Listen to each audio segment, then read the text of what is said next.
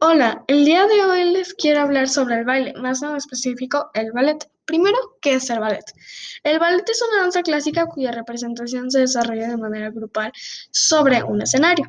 El concepto de origen francés, de acuerdo a lo indicado del diccionario de la Real Academia Española, también se utiliza para nombrar a la compañía de bailarines y a la música compuesta para este tipo de baile.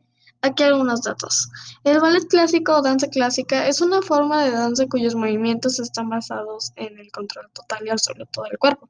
Se recomienda empezar desde temprana edad debido a su grado de dificultad. ¿Dónde se originó el ballet? El ballet es una danza cuyos orígenes se remontan en el Renacimiento italiano durante los siglos XV y XVI.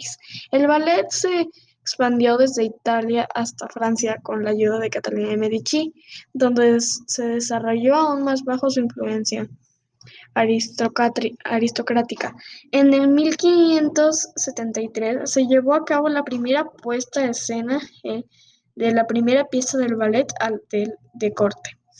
Al finales del siglo XVII, Luis XIV de Francia fundó la Academia Royal de Música en la Ópera de París, donde surgió la primera compañía profesional, el Ballet de Ópera de París.